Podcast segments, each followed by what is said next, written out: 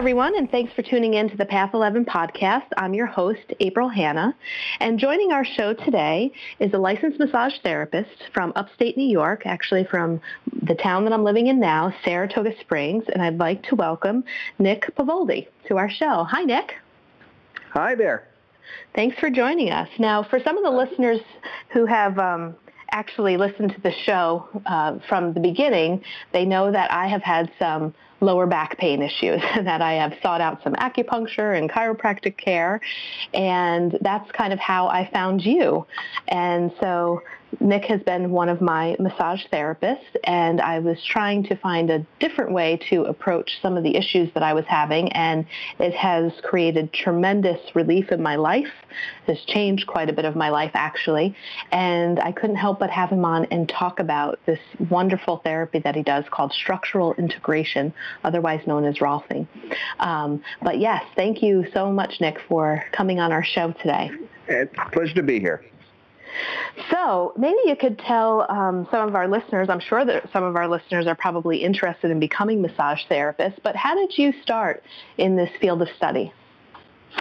So I went to massage school um, actually right from high school. My parents, um, I played football in high school, and um, I went to kind of a small high school, and I played a lot.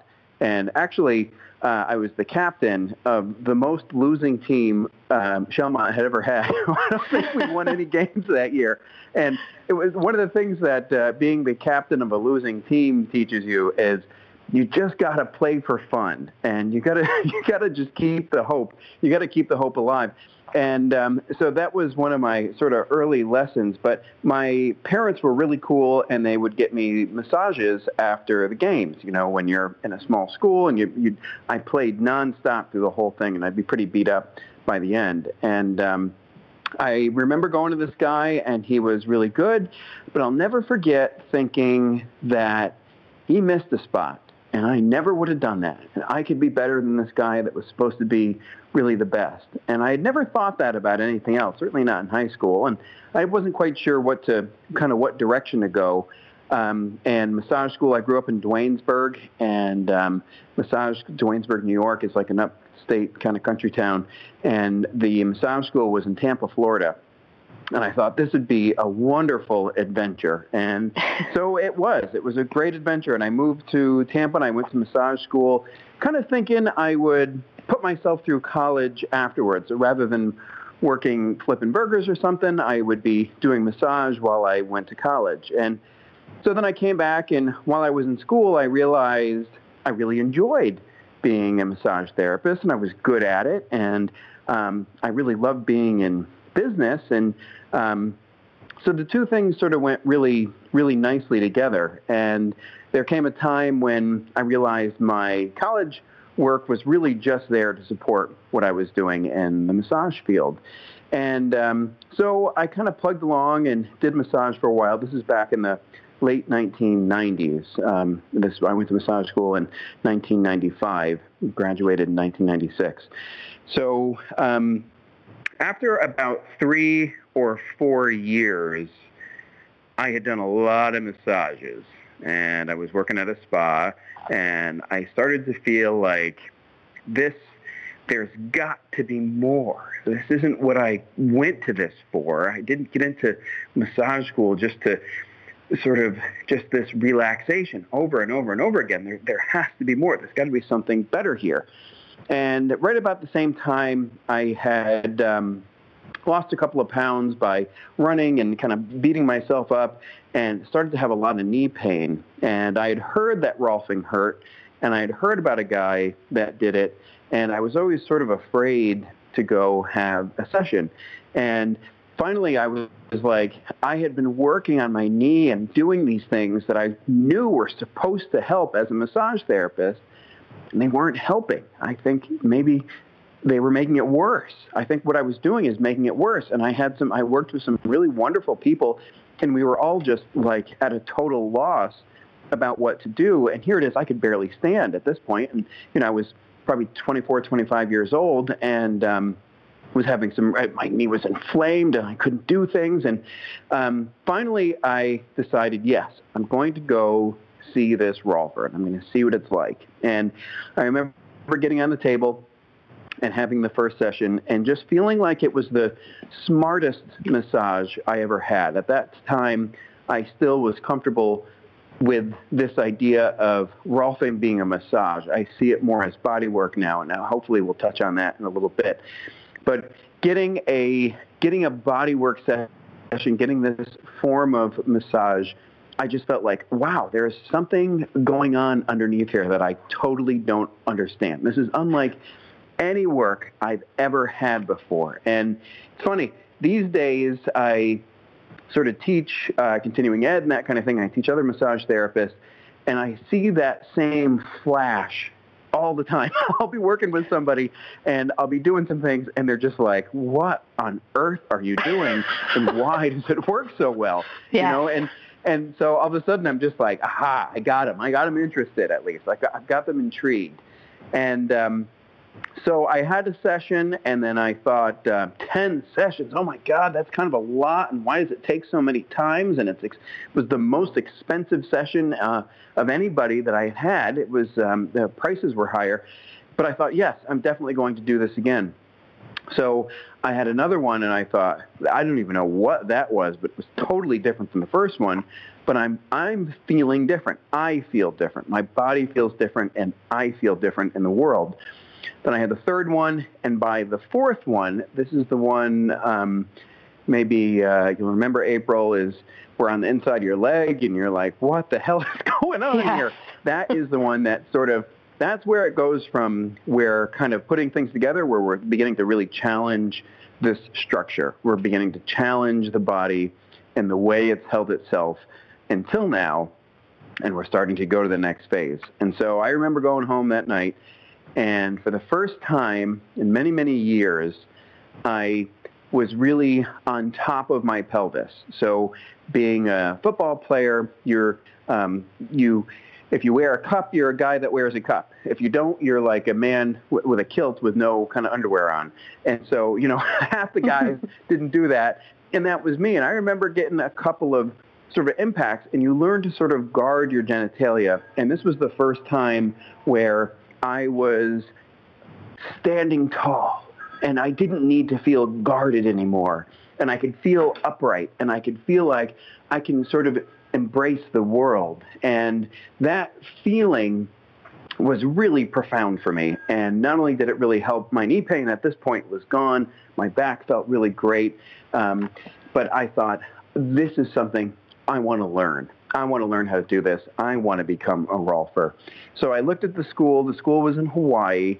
Um, and if you'll remember the kind of 1990s there, maybe uh, maybe 2000, I think I signed up in 2000, there was this dot-com bubble. And I made just enough on a fiber optic stock on the internet to put myself through um, Rolfing school, almost to the dollar. It was $7,900 and I made about $8,000 in the stock market literally overnight. I sold it. I said, that's it. I quit my job, moved to Hawaii, and I thought, that's it. That's what I'm going to do. I concluded the Rolfing series because that was a prerequisite for the thing. At that point, then I had a little bit more cash, and I thought, let me just do this. I'm going to get this done. And um, so I began my studies um, with Rolfing with Emmett Hutchins, and in Kauai. He was at that time living in Kauai and Boulder, Colorado. And so that's when I began to see that, yeah, there's massage, there's Swedish, and there's deep tissue, and there's effleurage, and some, there's some other things. And then there's body work. Then there's something that's, that's fundamentally designed to make, to help your body improve its function. And that's how we define bodywork. The business I own now is called Bodywork Professionals.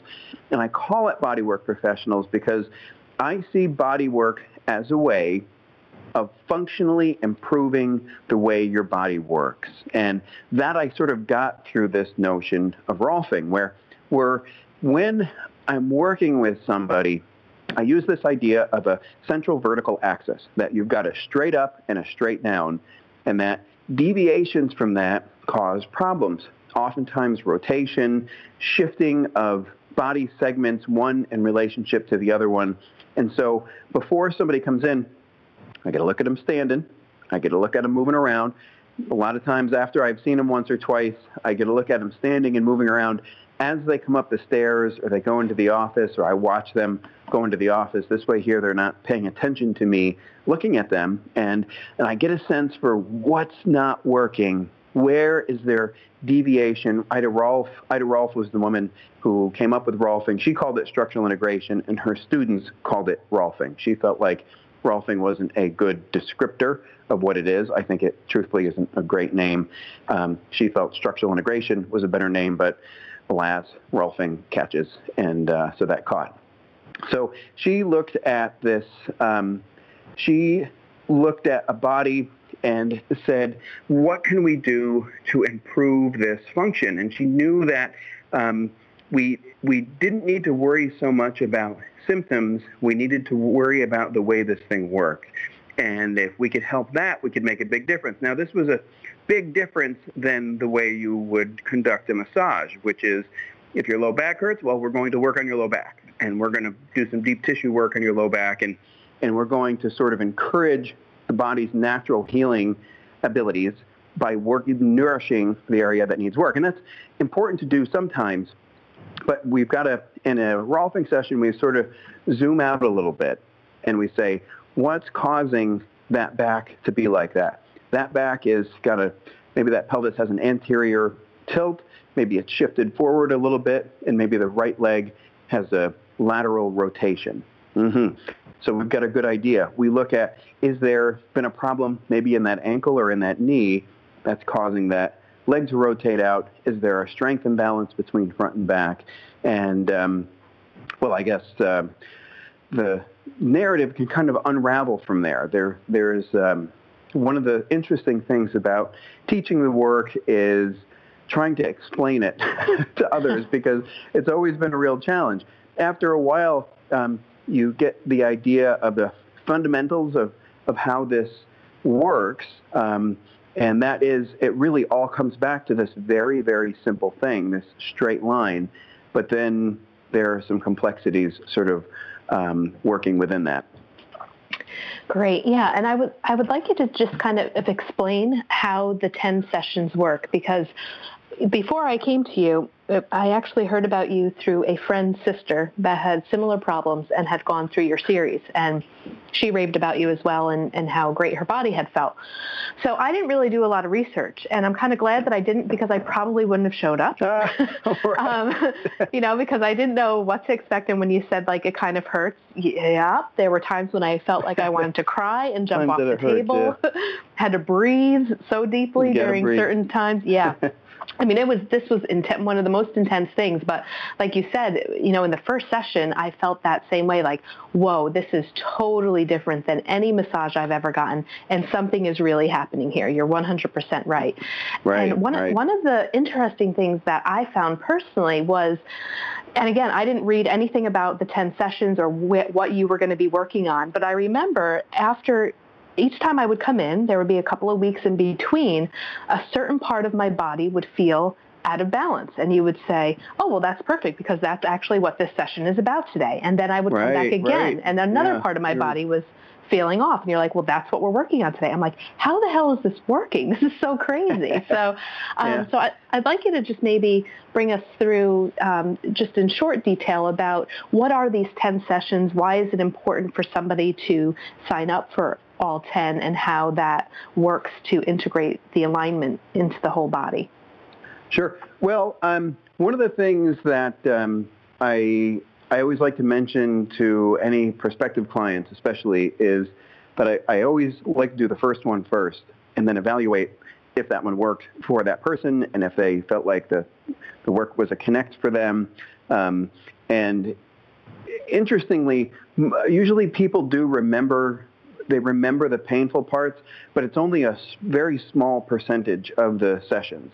Yeah. Um, usually about 90% of it feels pretty good, but there's there is 10% that's like, or I've got to challenge the way your body's been put together, and um, I do toe that hairy line of, kind of I'm going to push this. I'm going to try to do as much as I can during today's session um, as I can kind of get away with. And so there is there are some times that it does get a little bit more intense, and I sort of guard against um, with the notion of pain where there's a lot of sensation. And so when you have a when you have a session where there's a lot of sensation, I call that a sensational session. that means that there was, yeah, there was, I felt a lot, and therefore I had a lot of sensation. Therefore, it was a sensational session. And session four, the pelvic floor one and the insides of the legs, is usually a very sensational session. Session one, we're looking. So there's a there's a ten. They call it the recipe altogether.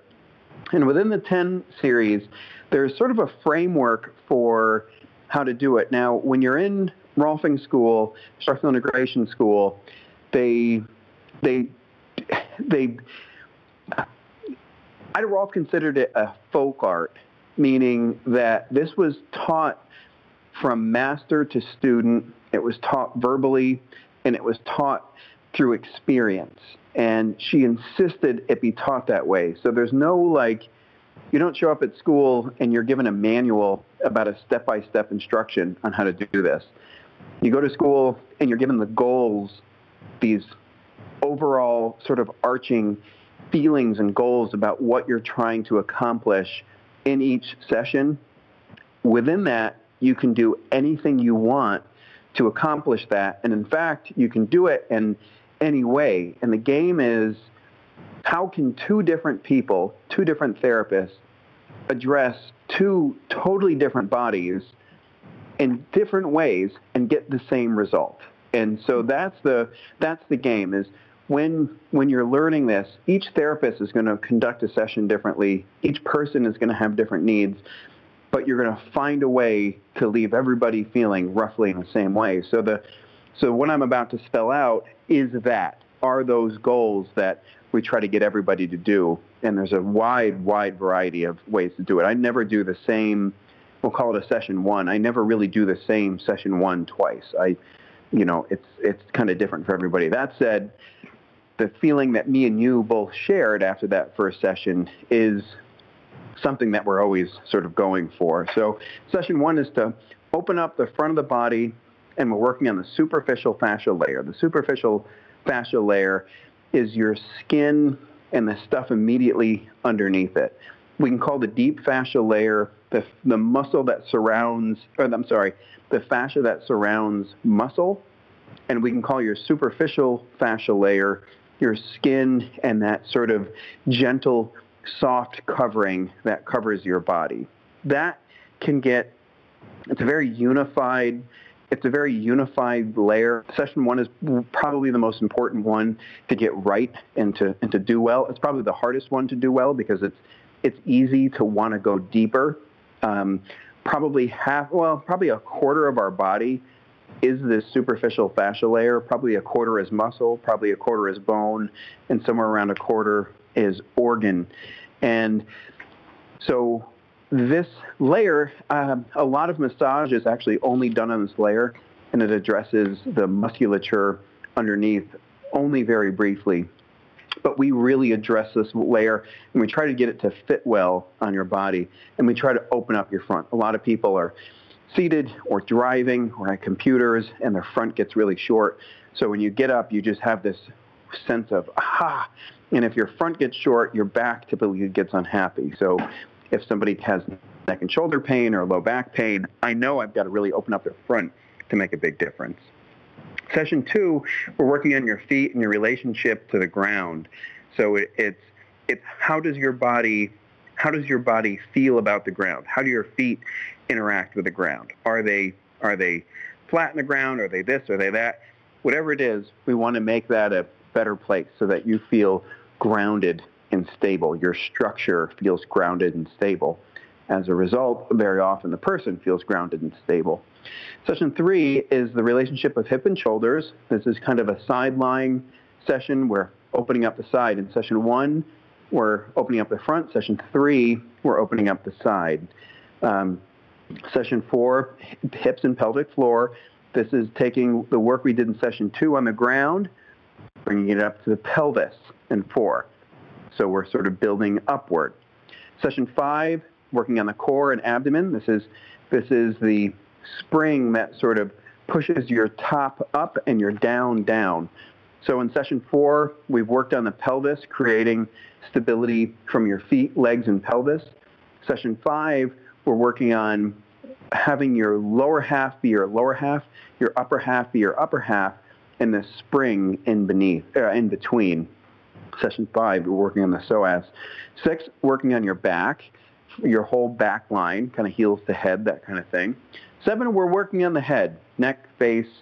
We're kind of we're we're working on this this um, this communicator, this thing that takes in all this information and gives out all this information. At this point, we've worked on just about everything in the body, and we're sort of we're putting the cherry on top. We're putting the head kind of on top of this body. And so, uh, session seven done well, you leave feeling like your head is very light, like it's filled with helium, and you're just like, oh, I feel very tall and sort of open, receptive. This is a very receptive session. 8, 9, and 10 are the integrative sessions. 8, typically a lower body integration. 9, upper body. 10, full body integration. Integration meaning we're taking the parts and integrating them into the whole. There's more movement involved in the, on the client at this point. We're taking these larger things. 2, 4, 6 were lower body sessions. 8 is a complete lower body session where we're bringing the whole lower body together, relating it to the core nine, we're working on the, the things that we did in sessions one, three, five, and seven. We're bringing them all together and putting them together in nine. And this is sort of to address any last minute things that we've got to get to. And then 10 is like the inside of one. This is a this is a revolutionary session and that and an evolutionary session and that the wheel has turned around one full time. We've gone through one complete cycle and as having gone through that cycle, we've gone somewhere. The wheel has moved. We've sort of moved forward, but we're sort of back to where we started, but we're back to where we started in a new way. And so we're sort of working to we're working on that same superficial layer, but we're like kind of hiding anything else, and we're we're ideally we're leaving the pe- person feeling not only complete and whole, but complete and whole with themselves, and they feel like they the feeling I had after this was that I owned my body. For the first time, I, I was living and I really owned my body. And, and that is just a profound experience. It's, a, it's an experience that we all sort of crave, sometimes without knowing it. Sometimes we get, we end up living very externally. We look outside for, for validation and stimulus and phones and all this other stuff outside of us. And this is a way of getting that from the inside. You feel complete. You feel contained. You're, you're one singular, highly functional unit. And um, that idea, that sense, when that's in your, when that sort of, when that resonates with you, you feel good as a person. You feel alive as a person. You feel capable as your own individual. And so I try to keep pretty physical with my work. I feel that there are um, therapists who are really much better at doing talk therapy or much better. I really don't do it at all. But at the same time, there's something very profound about changing how your body feels that has some profound effects on how you feel as a person. You know, this idea of healing can be a um, uh, a very powerful thing, the great healing smile. Once that gets into your body, um, it really can. It can change the way you think. Yeah, it really is an amazing process to go through, and, and as you're describing it, it's it's hard for somebody to understand unless you really go through it. But everything that you say about what each session does really does happen about standing taller and feeling more in your body. Um, right, right. I, I remember there. I, I, would say the sessions that had the most profound uh, impact on me were probably three, four, and six, and seven was kind of fun, and I wanted to talk a little bit about those um, uh-huh. because one of the things that happened for me, and I don't know if you uh, get this feedback from other clients, because you and I we really didn't exchange much after the session. You know, the session was done, and you know we would check in with each other a little bit, but I mean, I would go home and journal things that I would experience or see or feel or emotions that were being released. Um, after some of these sessions. And the hip one, I had always heard, like in some of the yoga classes that I've taken, that our hips hold a lot of emotion and memory. And I thought I was going crazy in one yoga class because I didn't realize that it was a hip opener class. And I was like crying at Shavasana. I'm like, why am I crying in a yoga class? Like, I feel so stupid. This is crazy. and then, you know, I came to learn a little bit about the theory that um, emotions are held in our hips. And during that session, when you were working on me, I had memories come back from like early childhood that I totally forgot about. And it was, mm-hmm. you know, and I found that there was like a lot of emotion and kind of there were some things that were really comforting uh, to remember and other things not so much. But I remember my hips just feeling so different afterwards. And that was, it was also kind of like emotionally, um, quite an emotional experience as well. Uh, so I think yeah. that was like three and four were like kind of the big ones. And I remember sure. there was one session where I was processing a lot of grief because that happened to be coming up with whatever was releasing from my body. And I remember you had said, oh, I felt some sadness in the room today. And I was like, oh, yes, yes. And, you know, followed up with an email about the reason to that. But, you know, right, that was, right. that was quite interesting because, you know, when you go for, and again, I, I don't really look at this as a massage per se because it's so much more than that, but sometimes you're not experiencing that or have had that experience to be processing a lot of memories or emotions. And in session six, um, I think one of the things that I also learned about this whole experience was you were touching muscles and things in my body that I didn't even know existed. Right. and I felt like I was learning about the body. And um, oh yeah. And this, but the back and the spine was so. I came out of that, and it was there was so much vulnerability there, and mm-hmm. because you know, a lot of times you hear people like they don't put their backs to the door or, you know, it's like you always want to see who's behind you or some people can be like hyper vigilant like that. And it was so interesting when you were working on the back, it just felt complete vulnerability and exposure like, ah, I can't protect myself. you know, it's mm-hmm. like I can't see what's going on behind me. And I don't know if that's just kind of like a natural human instinct where we want to protect and guard our backs. But that was mm-hmm. a really powerful session as well. So um, I was just yeah, wondering, you know, if you get some other feedback like that from clients about what each session can kind of bring out.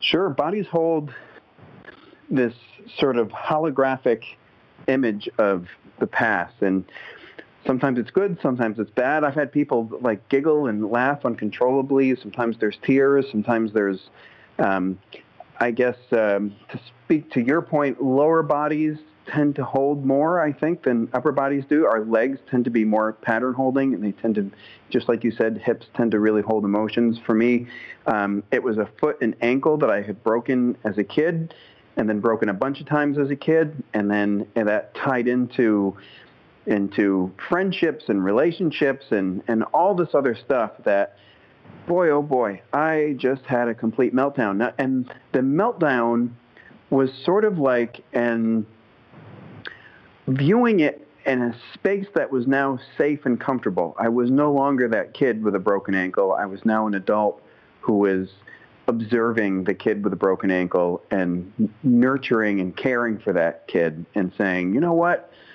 It's cool. We made it through and now we can move on. And there's something about the, the hiddenness of our body, just like you said, there's, there's these parts unknown that we can kind of carry around.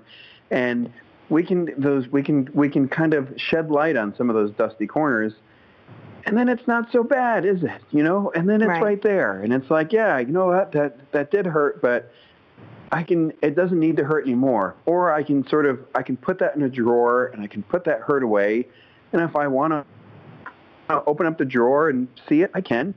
But it doesn't need to just be there all the time. It doesn't need to be a, you know an operating system that I don't know about. It's it's there and it's safe and that's part of me, and it's a part of me that I sort of accept. And um, so when you're working on the physical, you're there's you're always working on the other parts. This is the thing about integration. This is the thing about any complex nonlinear object. You could even think of it like an economy or um, or anything. There's these are when you're working on one part, you're working on the whole. When you're working on an ankle, you're working on a body as a whole.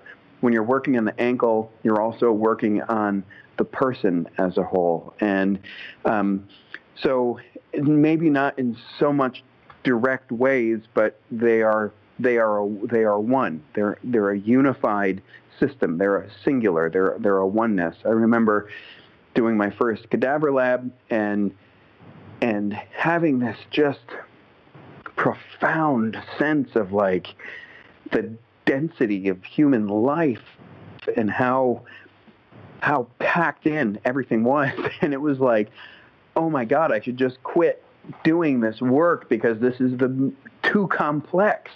This mm. body that we're running around is, is way too complex. How can my hands do anything?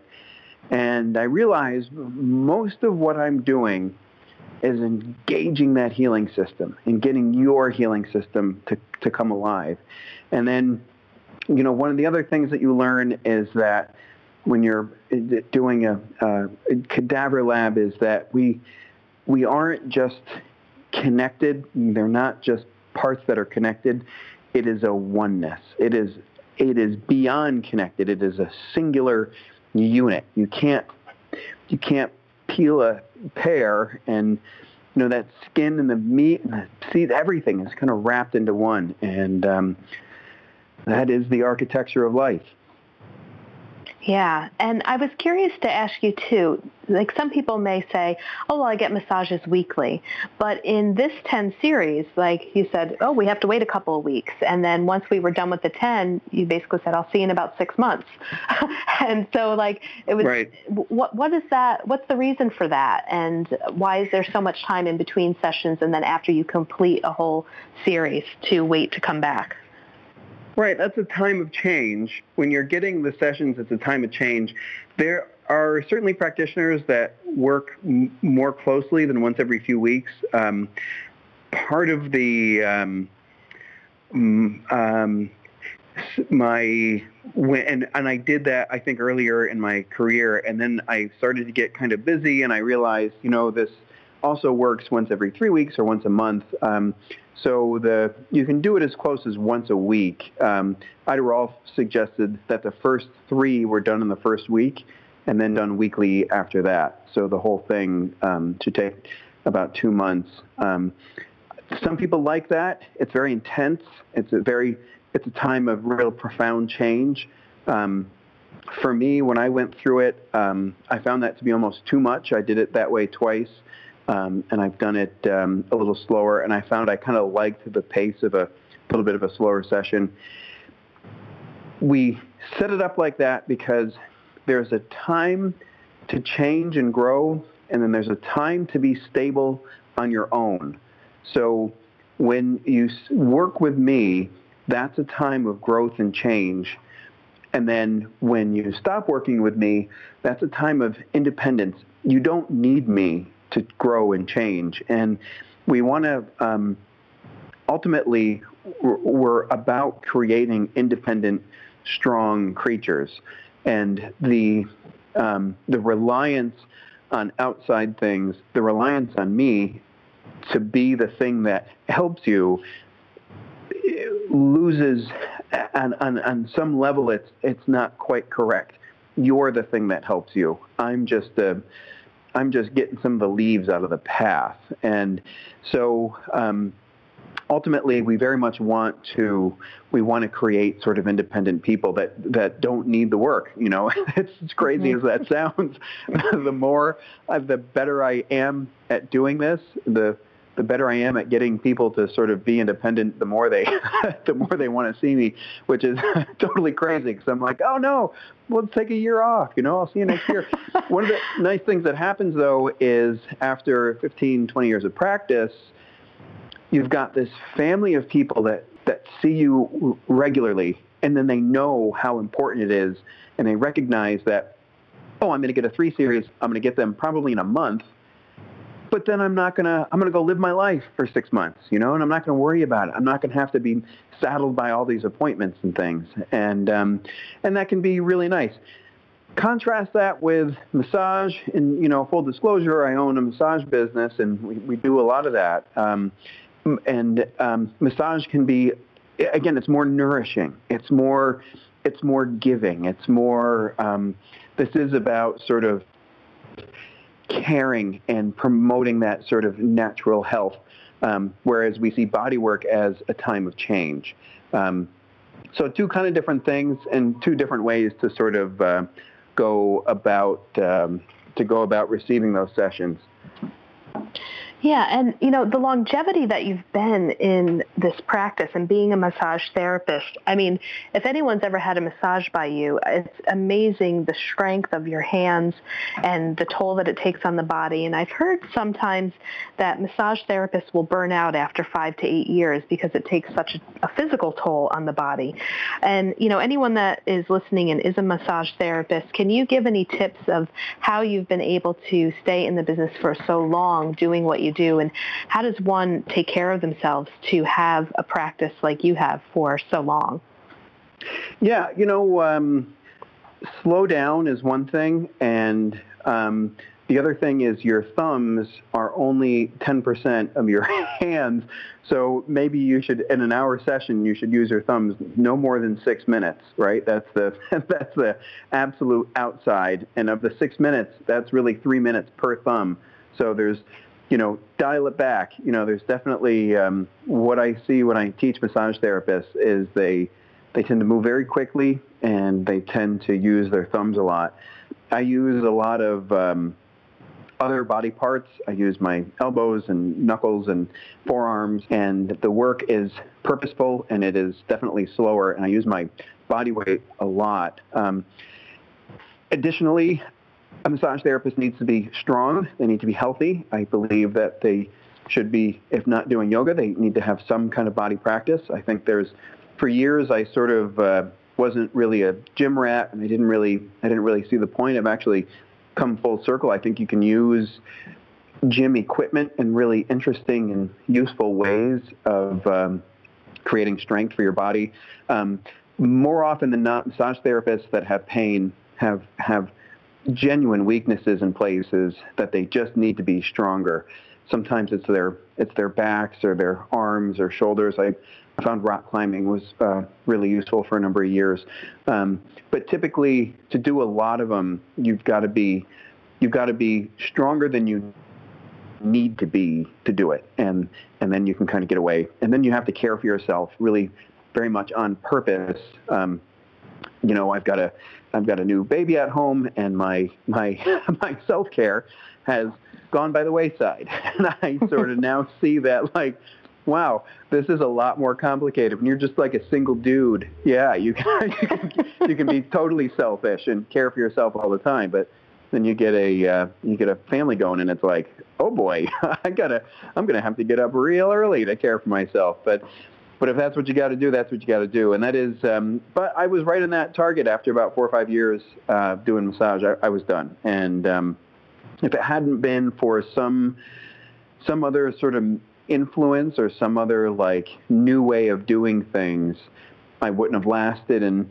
and so I see that as a responsibility I have to my therapist community now is to you know, share some of this stuff back. You know, so Rolfing School is sort of a big deal, and not everybody can can do that. Um, but I feel like there's a lot I can share with massage therapists and body workers to make the to make the field as a whole a better place. You know, there's there's and any therapist should have a wide variety of tools, and it's nice to be able to switch between those tools pretty easily.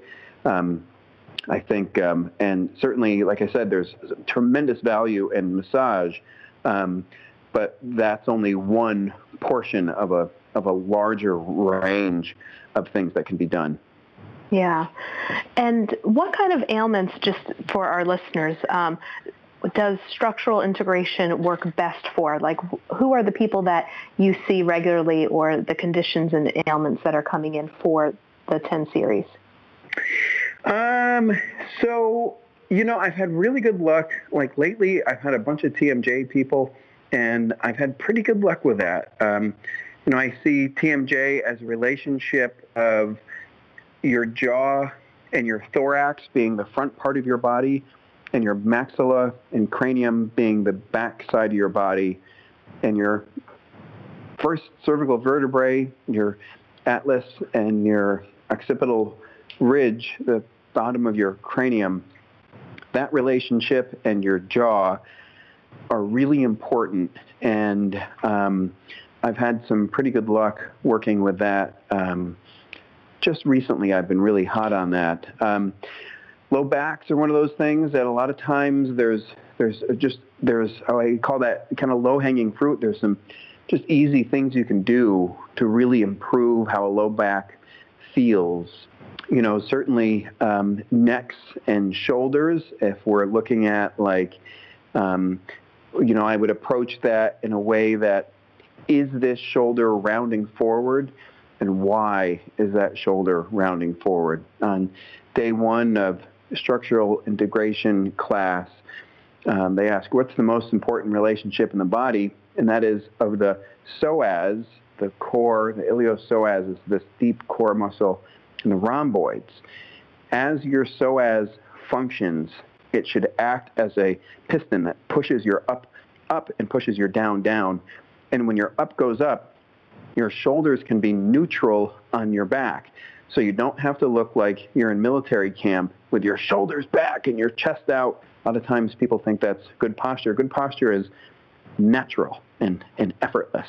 And um, so when we're when I'm working with someone, that's sort of what I'm going for is this effortless verticality. Um, and you know, again, this the Rolfing work tends to be a little less symptomatic in its approach, but it tends to be really good at helping with symptoms. And um, so, so those are some pretty common things. Knees like to be straightforward and straight back. So when you look at a knee, you think, what isn't straightforward and what isn't straight back here? Is there a rotation and and where is that?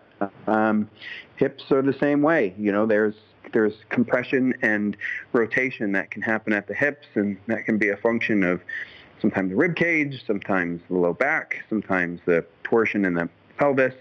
Um, all those things can be usually pretty easily identified and worked on. Typically, when I work with a client, I come up with what I call the therapeutic model, and this is a this is everything they've told me. This is everything I see when I see them standing, and this is what I feel and I create a super, super simplification of it in a model that I use in my head, and then I test that model through work, and then we see how that work worked. Um, I create the most sophisticated model I possibly can, but I'll never be able to factor in everything that's going on in a body. Um, so, so those are some pretty common things. I mean, that's like that kind of most of the people that come in the door, they've got some of those things kind of happening. Um, as far as demographics, I mean, I've got some people that are in college right now that I'm working with, and I've got some people in their 80s that I'm working with, and um, both of them have unique sets of needs and um, are in for something very different. Um, you know, people in their 80s want to stay moving and feel good, and they want to feel alive, and people in college want to get back to doing some of the activities that they were doing that they really enjoyed, um, but they're all of a sudden they're paying the price for some of the things that they they can't get away with it anymore. You know, there's there's a time when the rebound of youth works so well that you begin to take it for granted, and then things come up and it needs a little bit of uh, a little bit of influence from somebody like me. Yeah, well, I have to say it was probably one of the best financial investments I've ever made into my body. And, uh, you know, we have listeners from all around the world, and I know we have listeners from New York and outside of New York, but if people are coming to uh, visit Saratoga Springs, you should definitely check out Bodywork Professionals. Uh, their website's bodyworkprofessionals.com. Uh, of course, I I'm a little biased and I would recommend Nick, but your um, therapist there, I have had other sessions with some of the other therapists at your place and that's been amazing as well. Um, so, and, and before we let you go, uh, I know we have just a couple of more minutes left massage work isn't all that you're doing, but you've also recently have gotten more involved with a gong lab. And I know that you and your brother work together to hold uh, basically these gong healings for people to come to the studio and to lay down and soak in the beautiful vibration and sounds of the gong. So can you just talk a little bit about that and how you got into that? Right. We had, um, I was interested in vibration as a mechanical way of when I was working with connective working with connective tissue, I noticed it took some time to warm it up. And so I used a heating element, but I also thought, well, I've got to use maybe vibration will be a way of um, getting somebody loosened up a little bit more. So I mounted under a massage table these uh, transducers, which are um, they're they're actually I got them from a auto uh, audio supply store that sells things that movie theaters put under seat cushions and things so that you can feel the explosions and you can feel the bass. Um, so I mounted some of these under the table and I ran these sine waves through it. And I found a sine wave on its own didn't do anything. You had to have two sine waves that overlapped each other by a little bit. So 14.2 and then 14.4 hertz gives you this binaural beat.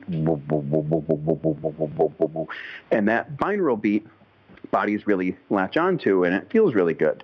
So um, I called it the harmonic wave transducer, and I thought I was a genius. This is this is great. Turns out it was just such a pain, and everybody had a different frequency that their body worked in worked well at, and I was noodling with my electronics maybe a little bit too much during the sessions, and I had to really put that down. Um, and I had gone to a gong bath, and this is these are these are a gong bath is when somebody puts up their gongs and you lie in a room and they they play their gongs and they fill the room with sound. And I had gone to one of these and found that this is what I was looking for. This isn't one binaural beat. This isn't two waveforms. This is 10,000 waveforms. And my body is choosing whatever it is that my body is choosing. And I found it just, just astonishing. So I, um, after some time, I was I was really hot on this, and I would tell anybody that would listen to me about this and how cool it was. We um, there came a time I was telling my brother, and we just decided to kind of put some money on the barrelhead and and get ten thousand dollars worth of gongs. Let's just let's put our foot in the door and let's give this a try. And so we got them and we played with them and we had a wonderful time and we had a good time with them. We thought this is really cool, but really had no idea kind of what we were doing. So we found a great teacher in New York City, Don Conreaux. He travels all over the world, um, also in his 80s, um, brilliant, wonderful, wonderful, sweet man.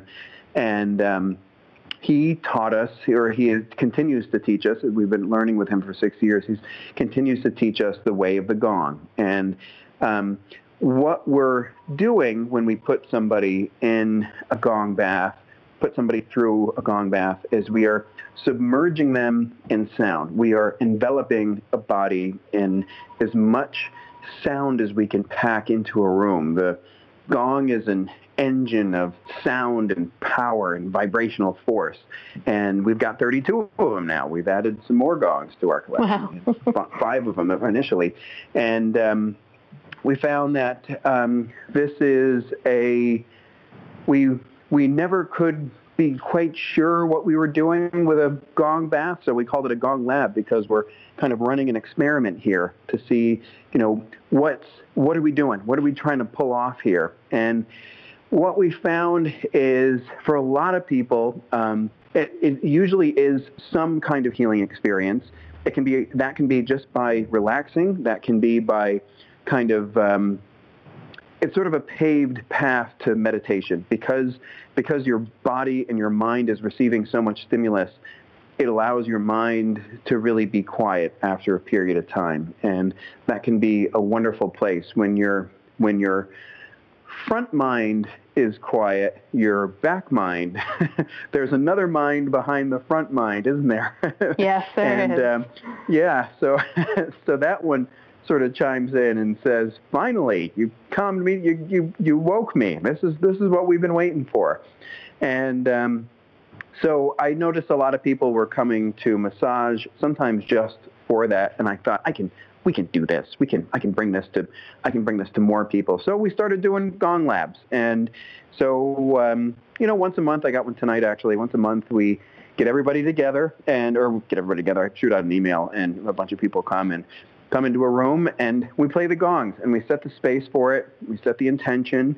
You know, we kind of talk a little bit about uh, what it is and and then we just whack these gongs. I'm going to play one. I got it here in front of me. This is a um, this is a this is a Thai temple gong. Um, you're going to really hear this, uh, so kind of be careful.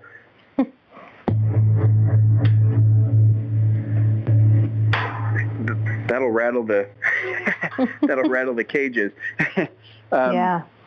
So I've got a have uh, got a bunch of these things, and uh, boy oh boy, you can feel it, and it's just a it's just a wonderful experience. And um, so you know, it's just something that's become a hobby. You know, we've got um, I've got a room set up here in my Saratoga office um, just for gongs and private gong lab sessions. Um, and then once a month we bring them to a studio when we um, we do our thing. And boy, it's such a wonderful joy and relief for me to be able to sort of bring this. I don't love carrying them. I've got to be yeah. honest. It's sort of a it's sort of a pain, but I love doing it. And so we always say we would just Jim and I would just do this for each other. You know, we would just do it um, uh, just for him and I. But it's um, yeah, it's a it's just a it's a fun thing that we're still sort of exploring and um, getting good at, and it's nice to have a uh, such a wonderful teacher to sort of show you all these this whole other world, this these this world of sort of intersecting ideas, and um, um, the gongs really open up a they open up something special in in in me and in others. There's it's such a primal and basic sound and at the same time, it's sort of full of meaning and kind of mystery. And um, so, yeah, it's just sort of a sort of a fun thing we've been at for a while. Yeah, and I've I've enjoyed it. I've come to a couple of yours. I've been to a couple of others. But the interesting mm-hmm. thing about your uh, Gong Lab is the number of gongs that you guys have set up and the different sounds. Whereas some of the larger ones that are tuned to the planets, um, you know, that people just use those, it's it's a totally different sound. So different experiences with different gong baths, I guess you could say. But I definitely right. enjoyed oh, yeah. yours as well. Yeah. Oh, great. Well, thank you so much, Nick, for being a guest on our podcast. This was this was great, and as always, great to see you. And I think I'm due to come in soon anyway, so um, okay. we'll hopefully see you before the spring. And uh, why don't you just let our listeners? Yeah, just let our listeners know one more time where they can uh, find information about your studio and the Gong Lab. Right. So bodyworkprofessionals.com or gonglab.com. Okay, and you guys also have a Facebook page that people can like as well um, right, for the right. Gong Lab. Yeah. Okay. All right, Nick. Well, thanks again. Thanks, April. If you'd like more information about our films or to purchase our DVDs, you can head on over to our website at thepastseries.com. They're also available to purchase on amazon.com. Our films are also streaming online at vimeo.com, gaiamtv.com, and iTunes. If you have a show suggestion or would like us to interview someone specifically, please feel free to shoot us an email at info at thepastseries.com or send us a tweet at thepastseries. Please rate and review us in iTunes and subscribe. We hope you enjoyed the show.